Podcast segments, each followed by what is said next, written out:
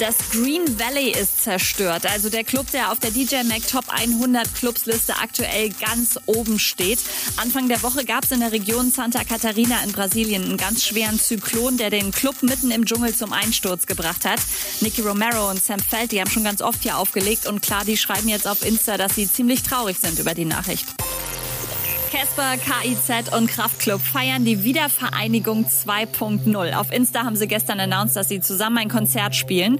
Und zwar am ersten Tag, an dem Konzerte wieder erlaubt sind. Also so richtig mit Crowdsurfen und Moshpit. Die Tickets verkaufen sie allerdings jetzt schon und spenden alle Erlöse an die Crews und Helfer, die so einen Abend überhaupt erst möglich machen. Die Tickets waren innerhalb von zwei Stunden sold out. Blinding Lights von The Weeknd war der erfolgreichste Hit im ersten Halbjahr 2020. Die Nummer war zehn Wochen auf Platz eins der deutschen Singlecharts, so lange wie keine andere. Auf Platz zwei landet, allerdings mit ganz großem Abstand, Tones and I mit Dance Monkey. Update mit Claudi on Air. Jetzt auch als Podcast. Für tägliche News in deinem Podcast-Player. Abonniere I Love Music Update.